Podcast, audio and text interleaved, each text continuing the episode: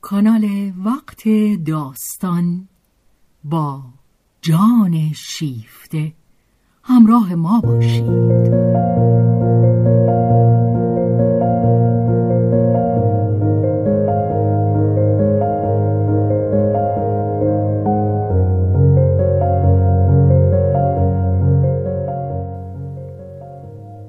اثری از رومن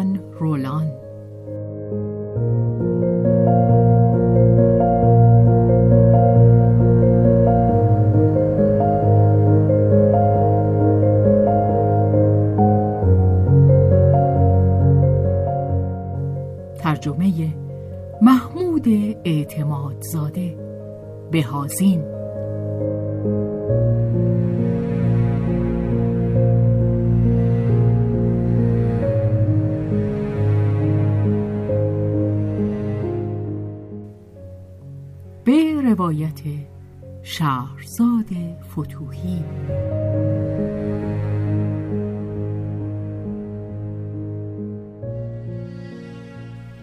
کارگردانی و تنظیم حسین آشتیانی.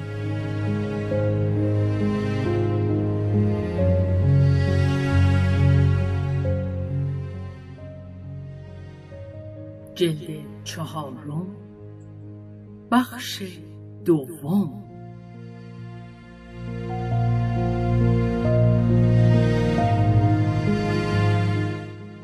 ماه مه در فلورانس.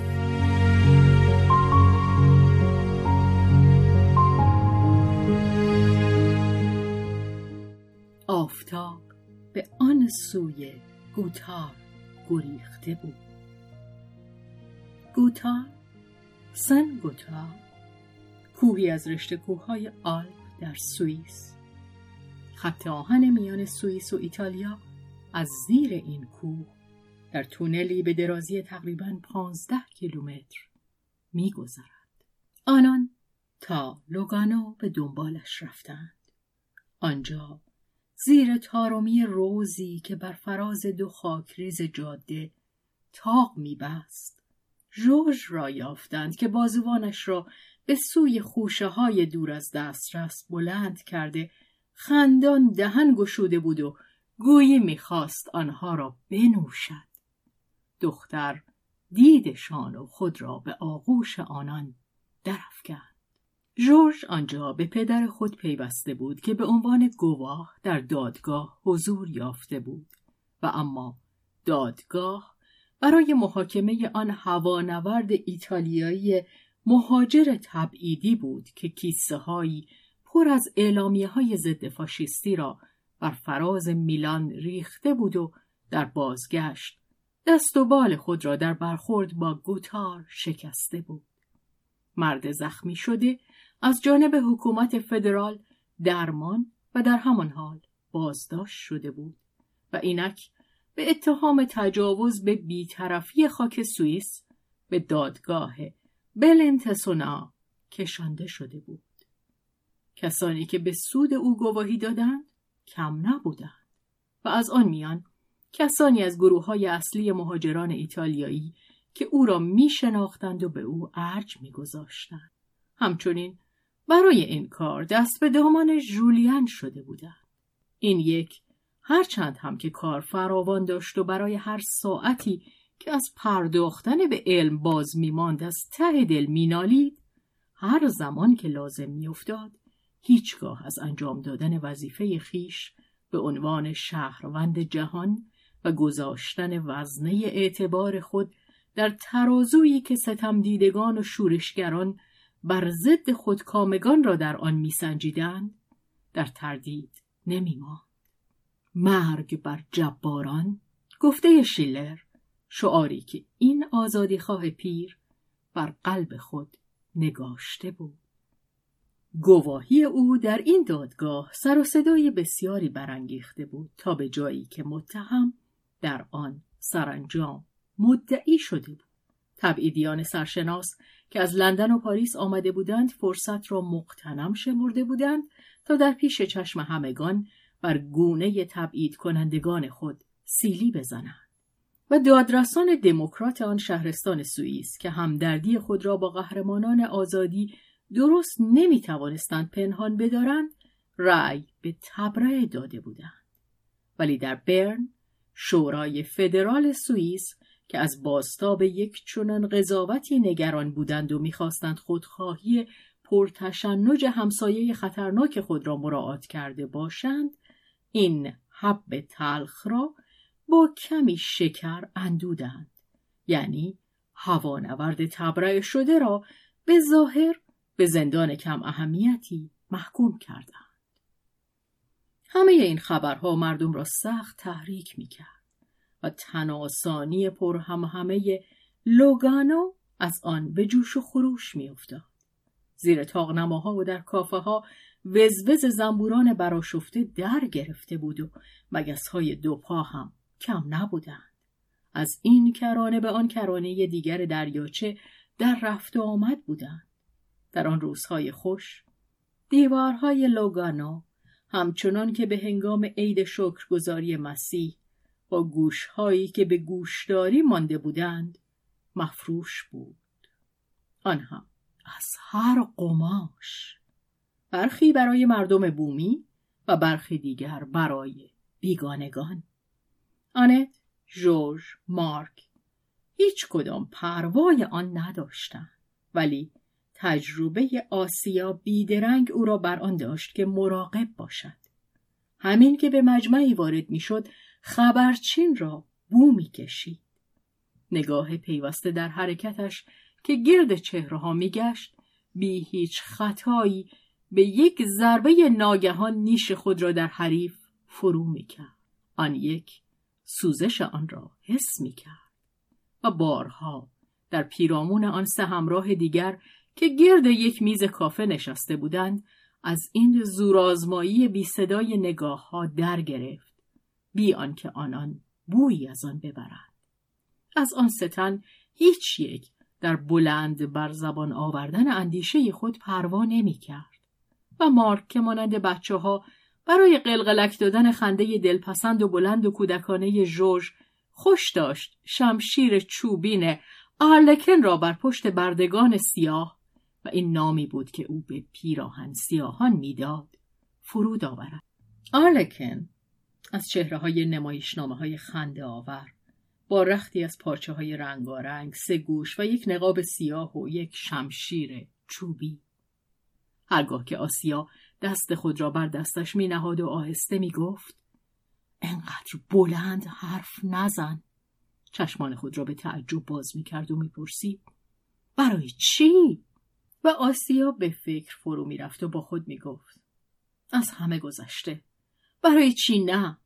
به جهنم بگذار دل خبرچین هایی که در کمین هستند خوش باشد جاسوسانی که در خارج کشور در سفر هستند به اهانت دیدن عادت دارند. آنان گستاخی های زبانی چند جهانگرد رهگذر را نمی باید چندان به دل بگیرند. ولی دیری نگذشت که مارک شناخته شد. چه او را در مصاحبت نزدیک جولین می‌دیدند که نقش او در دادگاه جلب توجه می کرد. جولین با عنوان رئیس افتخاری اتحادیه بین المللی ضد فاشیست در نخستین ردیف فهرست سیاه جا داشت و مورد مراقبت خاصی بود که از آن نمی گریخت. به آن بی بود. همکار جوانش نیست. در لوگانو از همچو مراقبتی بهرهمند شد. در میان کسانی که در پی شرکت جستن در گفتگوهای ایشان بودند یک جوان ایتالیایی بود که مارک پیش از آن هم در محافل ضد فاشیستی پاریس به او برخورده بود این جوان چهره زیبای باهوشی داشت که یک خال بزرگ بر گونه و پاره تکانهای عصبی پریدن پلک چشم از زیبایی او میکاست. نام او بو نامیکو بود و دشمنی هیستریکواری از خود به رژیم نشان می‌داد. او میان پاریس و لندن و بروکسل در رفت و آمد بود و به گروه های مختلف مهاجران سر می‌زد در آتش شور و خروش مقدسی میسوخت و به ایمانهای دلسرد شده گرما می‌داد و سربسته نقشه های مبهم ولی پرگیر و داری درباره بمباندازی و توطعه به ایشان پیشنهاد می‌کرد. نقشه هایی که خاطره توطعه گران کاربوناری را به یاد می آورد. کاربوناری جمعیت سری سیاسی در ایتالیای آغاز قرن نوزدهم که هدف آن آزادی و وحدت ایتالیا بود. سیاستمداران کهنکار تبعیدی او را به چشم جوانی رومانتیک مینگریستند و از او پرهیز می‌کردند. جوانان که بیشتر گرایش به فعالیت داشتند به رغبت گوش به او می‌دادند ولی چون تجربه آموز شده بودند تلقینات او را با خیشتنداری پذیره می شدند. او پشتکار دار و شکیبا بود و اشک در چشم با خشمی فرو خورده از مادر پیر و از برادر جوان خود سخن می گفت که در فاهنتزا به گروگان نگه داشته شده بودند و زندگانیشان در خطر بود. فاینتزا شهری در ایتالیا واقع در جنوب خاوری بولونیا. هیجان او را این تبعیدیان که بیشترشان از همین دردها رنج می بردن، احساس می کردن. او نزد همشان راه داشت خدمتگزار و فعال بود گدامنشی هیچ نشان نمی‌داد در او فقط این وسواس را سراغ داشتند که همیشه می‌خواست جامدان یا برخی کاغذها را پیش این یا آن به امانت بسپارد و این می توانست معذور باشد چه او پیوسته در سفر بود ولی دیگران برای آنکه او به امانتداریشان برگزیند خیلی سر و دست نمی شکستند. ناراحتی هایی که در این اواخر از سوی پلیس برایشان فراهم شده بود به ایشان آموخته بود که مردم تبعیدی به سودشان نیست که دست راستشان از آنچه دست چپ دریافت کرده است. بیخبر باشد. معمولا چنان می‌کردند که امانت او را به دیگری بسپارند. باری مارک هم چند بار اگر نه با خاطری خوش امانت او را گرفته و نگه داشته بود. زیرا دور از ادب میشمرد که از پذیرفتن خواهش او شانه خالی کند. مارک از این احانت ها که بر بو نامیکو روا می داشتند رنج می برد. این هم بیشک از آن رو بود که پوستی حساستر از بو نامیکو داشت. چه این یک هیچ دلتنگی نشان نمی‌داد. حتی اندک خاطره ای از آن در او به جا نمی ماند. زیرا بیان که خستگی بشناسد تشبسات خود را نزد کسانی که دو یا سه بار از پذیرفتن امانت سرباز زده بودند از سر می گرفت. و اگر شرمساری در کار بود می بایست نصیب کسانی باشد که امتنا می ورزیدن. زیرا بدگمانیشان را هیچ چیز توجیه نمی کرد. بو نامیکو اگر کینه به دل نمی گرفت از حق شناسی بی بهره نبود. مارک را با توجهات خاصی که به او نشان می‌داد سرفراز می کرد. دو سال پیش در زمانی که همتها مصروف گریزاندن زندانیان جزایر لیپاری بود بحثا شخصیت ها در فرانسه و انگلیس و بلژیک فعالانه بدین کار می پرداختند و مارک که از این تشبسات به شور افتاده بود به کنایه و از سر بیاحتیاطی فهمانده بود که در این باره بیش از آنچه بر زبان می آورد می داند. بونامیکو به هیچ رو از او نخواست که چیزی بگوید به صرافت طبع خیش رازی را درباره نقشه فرار دیگری که خود در آن دست داشت با او در میان گذاشت. آری در گرما گرم طبع اقدام چند نقشه به موازات هم دنبال می‌شد. مارک در عوض آنچه را که از نقشه خیش می‌دانست به او گفت. او از این کار نزد آسیا بر خود نبالیده بود چه آسیا در همان نخستین نظر قضاوت نامساعدی درباره بو نامیکو داشته بود. چند هفته بعد که مارک خبر یافت مقامات بازداشتگاه لیپاری نقشهاش را با شکست روبرو کرده اند احساس ناخوشایندی به او دست داد. و چون خواستار بررسی نگرانی هایی بود که دوست نداشت درباره آن با خود به گفتگو بنشیند بی آنکه نامی از بو نامیکو ببرد مختصری از نقشه او را با شخصیت های مطلع باز گفت و آنان بیچون و چرا سر تکان دادند و اظهار داشتند. اینکه هیچ چیزش جدی نیست. و این پرسش برای مارک پیش آمد که آیا در برابر پول ناصره آن ترار سکه سره خود را از دست نداده است. اما در میان ضد فاشیست ها که همه به یک اندازه صمیمی بودند چندان خوردگیری از هر سو وجود داشت که مارک دلیل کافی نمیافت که بر قضاوت برخی از ایشان بر ضد برخی دیگر سهه بگذارد و هیچ چیز مجازش نمی داشت که میان شکست اتفاقی نقشه خود و نارازداری بونامیکو ارتباطی برقرار کند. همینقدر از آن پس از ملاقات با او پرهیز کرد. از آن زمان بیش از یک سال گذشته بود تا آنکه بونامیکو او را در لاگانو یا شادی بس شدیدی نشان داد. پاسخ مارک به آن شایسته نبود. بونامیکو از آن دچار آشوب نشد. بیباکی هوانورد بال شکسته را ستایش می‌کرد. ولی ولی خیلی بیپروا می‌گفت که کار بچگانه است که انسان جان خود را برای پاشیدن یک مشت کاغذ به خطر بیاندازد و او اگر می‌رفت و یک سبد مواد منفجره روی کاخ ونتزیا میریخت گرانتر از این برایش تمام نمی‌شد. مارک پاسخی به او نداد.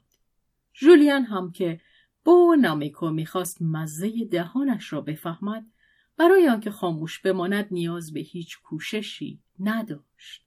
او اندیشه های خود را برای خود نگه می داشت. آسیا گلهایی را که بونامیکو به او تقدیم می کرد می گرفت و با لبخندی توهی از مهربانی در او خیره می شد. دست گلی را می بوید پشت به او می کرد و گلها را روی نیمکتی فراموش می کرد. تنها کسی که از آن گروه به شیرین زبانی های بونامیکو پاسخ می‌داد آنت مهربان بود که داستانهایی که با اونامیکو درباره مادر بیچارهاش می‌گفت او را به رقت می آورد. آن دو غالبا با هم دیده می شدن. آنت با شکیبایی به سخنان پسر رنج دیده گوش می کرد و دلداریش می‌داد. و این یک گاه اشکی از چشم می سترد و از سر حق شناسی با گفتن بسیار ممنون در پاسخ همدردی آنت دستش را با احترام میبوسید. ولی آنت رازی نداشت که بتوان از او بیرون کشید. و با نامیکو از سر خیشتنداری دیگر مزاحم این دلداری دهنده نشد. از گروه کوچک فاصله می‌گرفت. با این همه از خیال سفرشان به ایتالیا بیدرنگ خبر یافت. مارکو آسیا در این باره برای نخستین بار در سرسرای مهمانخانه که تقریبا کسی در آن نبود گفتگو داشته بودند. جز جولیان و آنت کسی آنجا نبود. مگر در چند قدمی ایشان جنتلمن پیر بسیار آراسته ای که در برابر فنجان قهوه خود نشسته روزنامه تایمز می‌خواند. از هنگامی که مارک از دیوار کوههایی که سایشان بر سرزمین بیبرکت شمال میریزد گذشته بود مست آفتاب بود آرزومندانه بر کرانه های زیبای ایتالیا چشم میخواباند که آنجا دم دست او همچون گلی میشکفت و در آسمان بر فراز تپه های بلحوث سراب گرم دریاچه کوم آنت و آسیا این سرزمین افسونبار را می شناختن. آنت از آن رو که در جوانی خود زمان زنده بودن پدرش در آنجا اقامت داشته بود. پس از جنگ هم چندین بار در سفرهایش به کشورهای خارج از آن عبور کرده بود. اما آسیا آنجا را دو بار دیده بود. یکی در زمان کودکی خوشبخت خیش و دیگری به هنگام مهاجرت پر ادبار. زنها نقاب دوگانه چهره آنجا را دیده بودند. کاخهای آراسته به افسر گل سرخ از یک سو و تب و گرسنگی و پلشتی از سوی دیگر ولی گرداگرد این هر دو آن دایره جادویی سیرسه روشنایی که لذت آرام آن ثروت و فقر هر دو را در خود قوتور می سازد. سیرسه زن جادوگری که هومر در اودیسه آورده است آنان با لبخندی هم داستان در آن باره با یکدیگر سخن می‌گفتند و گویی کامرانی نهفته ای بود که فقط کسانی که آن را چشیده اند یاد آن را با هم در میان می‌گذارند. مارک تنها کسی بود که مزه این میوه را نمی و در آرزوی آن میسوخت که دندان در آن فرو کند. کاری جز این نداشت که دست دراز کند و آن را بچیند. کاش به ایتالیا می‌رفتی. زنها این پیشنهاد را قاپیدند. با کسی که دوست میداریم شرکت جستن در لذتی که او با آن آشنا نیست و ما خود می‌شناسیم چنان است که گویی میوه ای را در دهان او بخوریم. جولیان پاره اعتراض بر زبان آورده بود. او این سفر را به جا نمییافت. در نهان خطرهایی در آن می‌دید. ولی گمان می‌برد که در احتیاط به راه مبالغه می‌رود. برای چه؟ لذت دوستانش را با در میان گذاشتن نگرانی هایی که در حقیقت هیچ چیز جدی مجاز نمی دارد تباه کند. از سوی دیگر جولیان پر در جریان کارها نبود. مانند بیشتر روشنفکران آزادی خواه و حتی چپ افراطی سهم بس بزرگی در کشاکش مبارزه طبقاتی به اندیشه ها و مفاهیم می‌داد و از اقتصاد اطلاع کافی نداشت. نگرانیش برای مارک و مخاطراتی که این مبارز جوان با آن روبرو بود در این دم به چیز دیگری جز ضدیت او با فاشیسم نظر نداشت. جولیان بین الملل سودجویان و های امپریالیزم صنعتی را که پیکارهای مارک موجب نگرانیشان بود به حساب نمی آورد. از این رو به همین بس کرد که به او بسپارد تا پس از گذار از مرز مراقب سخنان خود باشد. مارک و آسیا سفارش او را به خنده برگزار کردند. چیزی در میان نبود که بخواهند مراقب خود باشند جز برخورداری از پانزده روز هوای خوش به چیزی نمیاندیشیدند. به دور از سیاست. همه کارهای جدی تعطیل. آنان جولیان و جورج را میگذاشتند که بچه را با خود به پاریس ببرند. آنت برای آنکه مزاحمشان نباشد پیشنهاد کرد که او نیز به پاریس برگردد. ولی آسیا به او گفت اگر حرف تو را جدی بگیریم خوب گیر میافتی. آنت گفت راست است. گیرم ننداز. با این همه هیچ تصمیمی گرفته نشده بود و آنچه مایه شگفتیشان شد این بود که روز دیگر هنگامی که بو نامیکو با چهره خندان نزدشان آمد از ایشان پرسید کی حرکت می‌کنید مارک خود را به نفهمیدن زد و از پاسخ دادن تفره رفت. آسیا اخم کرد و گناه را به گردن پرحرفی آنت انداخت. ولی آنت سوگند یاد کرد که هیچ چیز نگفته است. بعد از ظهر که آسیا در سایه درختان اقلیمهای دوردست در باغ زیبای کنار دریاچه گردش می‌کرد در پیچ یک خیابان آن جنتلمن پیر خواننده تایمز را دید که با بونامیکو در گفتگو بود شب در سرسرای مهمانخانه وقتی که آسیا آن پیر بزرگوار را دید که در نزدیکیشان کنار میزی جا می‌گیرد در میان گفت شنود از سخن بازی ایستاد و از جا برخاسته به صدای بلند گفت برویم حرفمان را جای دیگر بزنیم آنت از گفته او ناراحت شد. دلایلی که آسیا در گوشه دیگر سرسرا برای کار خود آورد مارک را هیچ قانع نکرد. نه از آن رو که از ماجرای پیرمرد به تعجب نیفتاده باشد ولی از بدگمانی های مداوم آسیا حوصلش سر می‌رفت. وانمود می‌کرد که بدان همچون یک گرایش روحی زنانه و یک حالت نگران و آشفته اعتنا ندارد.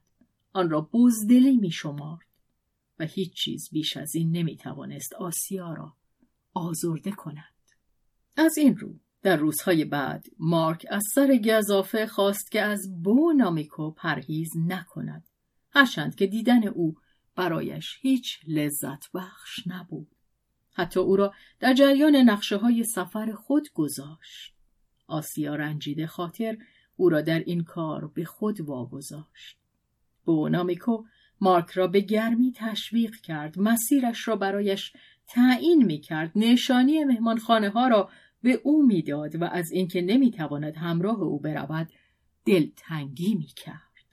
افسوس می‌خورد که ورود به سرزمین زادبوم برایش ممنوع بود.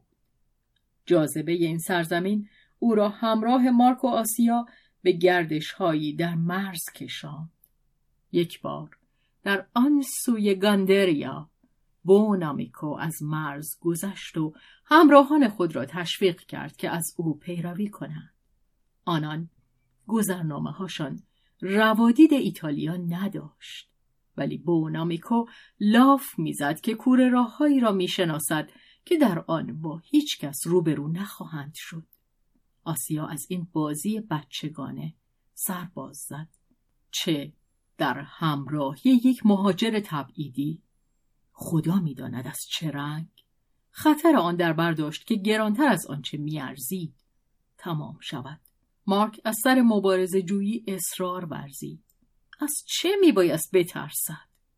بونامیکو خیلی بیشتر از او خطر می‌کرد. دست کم. خود چنین می‌گفت. ولی مدعی بود که مارک را به خور کوچکی در پناه صخرهها خواهد برد و در آنجا قایقی خواهند یافت که آنها را بی آنکه دیده شوند در طول کرانه که در این سمت مرتفع است به گاندریا خواهد رساند همچنین به مارک می گفت که راه های پنهانی مهاجران ایتالیایی را که از آن برای گذشتن و گذراندن مطبوعات خود استفاده می کنند به او نشان خواهد داد. همه چیز همچنان گذشت که او گفته بود. مارکو آسیا چه این یک که مارک با بیاعتنایی از او دعوت می کرد که همراهش نیاید البته به دنبال او رفته بود. قایق را در نقطه گفته شده پنهان زیر توده ای از درختان پرشاخ و برگ یافتند و آنان بی آنکه پیش آمدی رخ نماید به لوگانو بازگشتند ولی این موجب نشد که آسیا اعتماد بیشتری به بونامیکو پیدا کند زیرا اندیشید که او برای آنکه پیاده ای را در صفحه شطرنج به خطر انداخته باشد میبایست به خوبی مطمئن بوده باشد که برد با اوست. آسیا اندیشه های خود را در دل نگه داشت و بر همین قیاس اندیشه هایی را که روز دیگر به مغزش خطور کرد.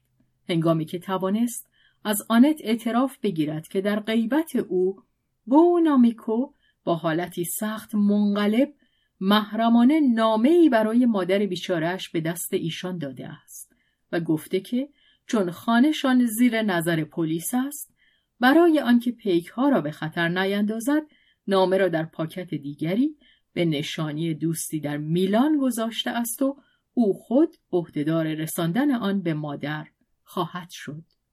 آسیا خاموش ماند. بحث کردن. هیچ سودی نداشت آن دو سادلو خود را متعهد کرده بودند برای آنت این یک امر عاطفی بود و برای مارک امری که با شرفش سر و کار داشت اما آنجا که پای کسانی که دوست می داشت در میان بود شرف و عاطفه خیلی مانع کار آسیا نمی‌شد.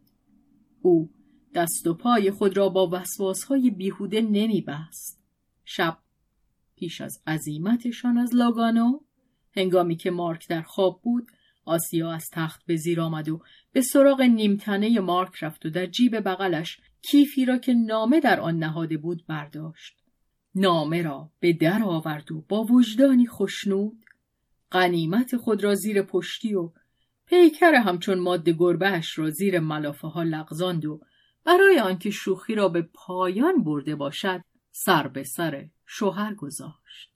مارک که زیر پیکر آن پریوش از خواب پریده بود اعتراض می‌کرد و نمی‌فهمید که آن دیوانه برای چه میخندد و میخندد روز دیگر آسیا فرصتی جست تا نامه دزدیده را وارسی کند خوب و پاکیزه در پاکت را باز کرد و چین بر پوز افتاده با نگاهی بدخواه نفس زنان آن را خواند و از نو خواند.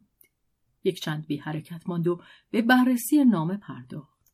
از نخستین تا واپسین کلمهاش را پیش خود از بر خواند. سپس آن را پاره و ریز ریز کرد و توف بر آن افکند. درست همان گونه که می توانست بر پوزه کثیف نویسنده اش توف کند و سپس همه را سوزاند. پس از آنکه حکم عدالت به اجرا رسید و در حالی که هنوز دلش خنک نشده بود زبان خود را بر لبها کشید و پس از اندیشه کافی نامه دیگری نوشت و آن را در پاکت دست نخورده جا داد و درش را بست و بار دیگر راه جیب مارک را در پیش گرفت و آسیا پیش از عزیمت توانست آن را آنجا جای دهد نخستین روزهای گردش در کرانه های سعادت بار آن دریاچه شیری رنگ که جزیره های برومه در آن می شکفد به خود آن جزیره های پریان میمانست.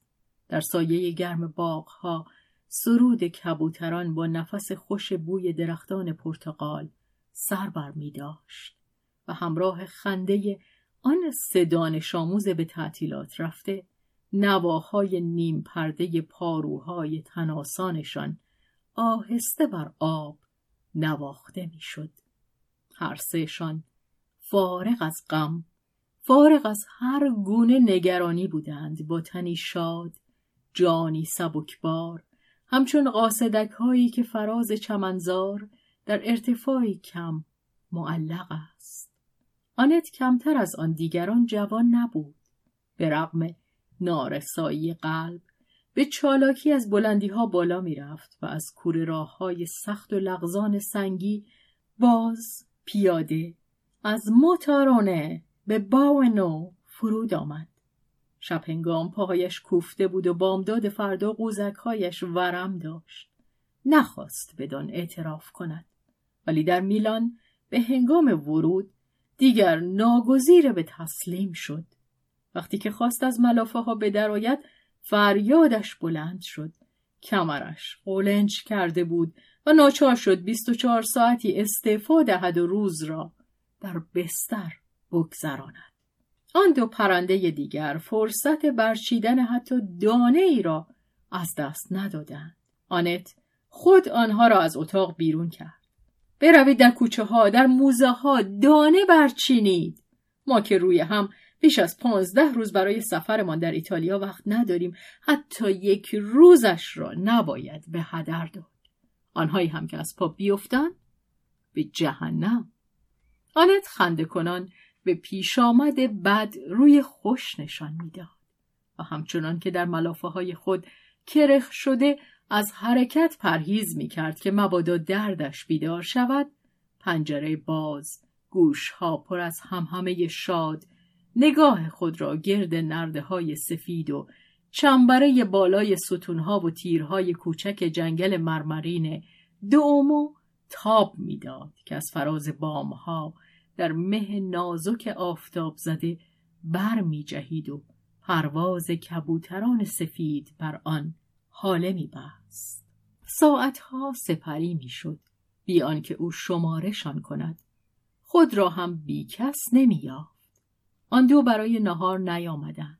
آنت بر خودخواهیشان سهه گذاشت و راهنمای بعدکر را درباره میلان به جای گردشی که امکان داشت با آنها بکند خواندن گرفت و همچنان که می‌خواند به خواب رفت صدای پاهایی در راه رو ضربه های آمرانه به در و آنت از جا جست.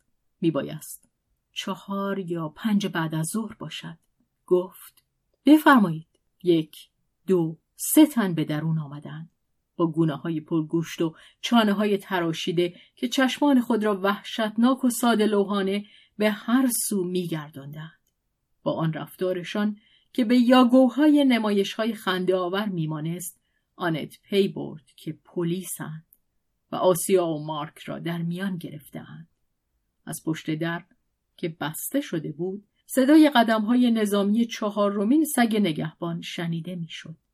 مارک رنگ پریده و منقبض بود. با صدای خفهی که میکوشید به فریاد نگراید اعتراض می‌کرد. آسیا که بسیار آسوده مینمود از فراز شانه نگهبانان چشمک زیرکانه و سریع با آنت مبادله کرد. بی آنکه توضیحی داده شود دو تن از آن سه مرد به جستجوی جامدانها و اساسشان پرداختند.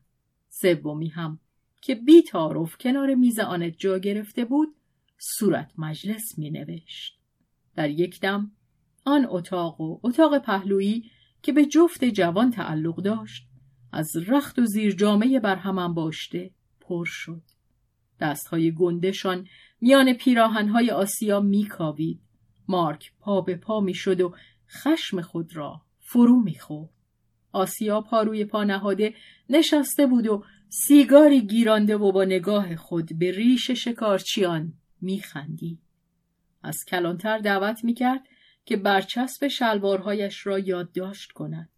خونسردی آنت که پلیس ها را ورانداز می‌کرد و ریشخند گستاخانه زن سیگار به لب آقایان را سخت آزار می‌داد. بر آن شدند که تخت بیمار را هم بگردند. مارک در برابر ایشان ایستاد و سوگند یاد کرد که اجازه چنین کاری به ایشان نخواهد داد. آنت او را با دست کنار کشید و گفت بیایید آقایان تختم را درست کنید و در حالی که بر عروس خود تکیه داده بود ساقها خشک مانده به آرامی به سوی میزی که کلانتر در کنارش نشسته بود رفت و دست پیش برد که گوشی تلفن را بردارد. آن یک مخالفت کرد. آنت چنان که گفتی با دربان مهمانخانه سر و کار دارد گفت بسیار خوب پس به بانک آدیژو پیا تلفن کنید که خانم رویر می‌خواهد با مدیر آن آقای لئون تسارا حرف بزند. آن یک شگفت زده پرسید با آقای فرمانده و شما چه کارش دارید؟ دلم می‌خواست در این بازدید حضور داشته باشه. شما میشناسیدش؟ از خودش بپرسید. پلیس ها جا خورده یکدیگر را مینگریستند. آن دو تن که توشک را اینک به دست گرفته بودند بر جای مانده با چشمان خود از رئیسشان پرسش می‌کردند. کلانتر تصمیم گرفت. تلفن کرد. چهره سراسر شهد و شکری که کلانتر به شنیدن صدای زرین فرمانده از خود نشان داد و این صفتی بس در خور بود گواه اهمیتی بود که برای تسارا قائل بود. همه می‌دانستند که او یکی از ارکان رژیم هست.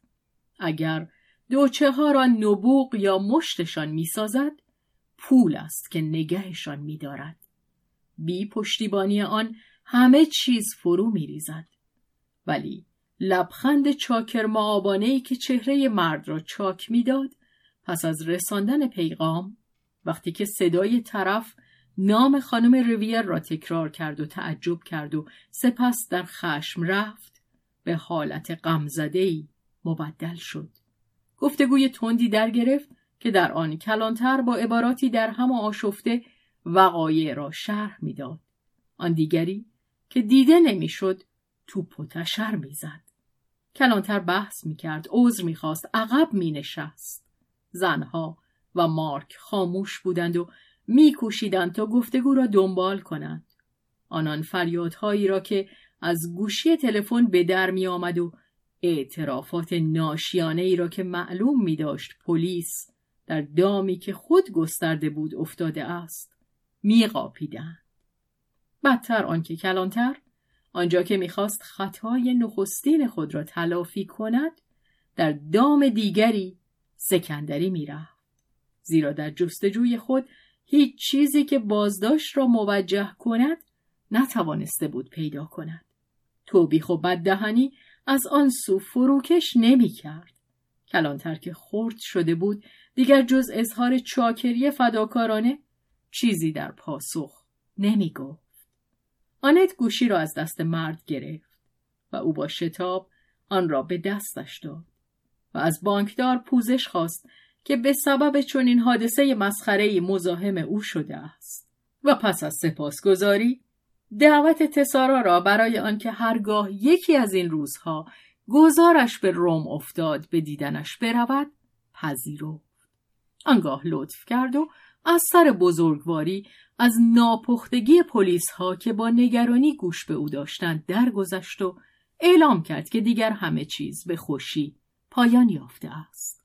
کلانتر گفتهش را با شتاب تایید می کرد و هنگامی که گوشی روی دستگاه گذاشته شد به عذرخواهی های پرطول و تفصیل پرداخت.